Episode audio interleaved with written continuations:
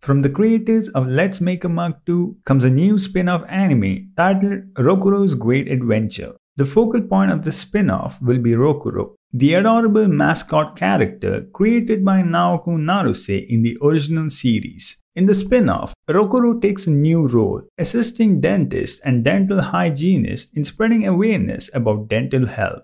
The series aims to deliver valuable information about maintaining healthy teeth through proper diets and preventing common dental diseases. While the synopsis does state that Rokuro will be the main protagonist, the visual does show the girls dressed as nurses, so it is possible that they too will play a part in the series. To ensure the accuracy of the dental information conveyed, the creators have partnered with the dental app, Dental E, by combining the expertise of dental professionals with the creative talents behind the anime, Rokuro's Great Adventure aims to emerge as an entertaining and reliable source of dental education. With Rokuro's relatable personality and undeniable charm, viewers of all age will not only be entertained but also enlightened about the significance of dental hygiene. The original series, Let's Make a Mug Too, premiered in April 2021, while the second season premiered in September 2021, providing 14 minutes of pleasant animation on just pottery. This cute girls doing cute things anime is one that many will bypass, but if you do stick around to give this a try, then you are in for a short binge-worthy slice of life show that is both comforting and calming. While the new anime is good news for fans, unfortunately, this series will premiere exclusively within the app in spring 2024, which is disappointing. This means that the anime will likely not be made available to streaming platforms, but there is a possibility that after some time, the series will be posted on YouTube, either through someone ripping it off or through an official release. But as of now, if you don't have access to the app, then you will not be able to watch the series.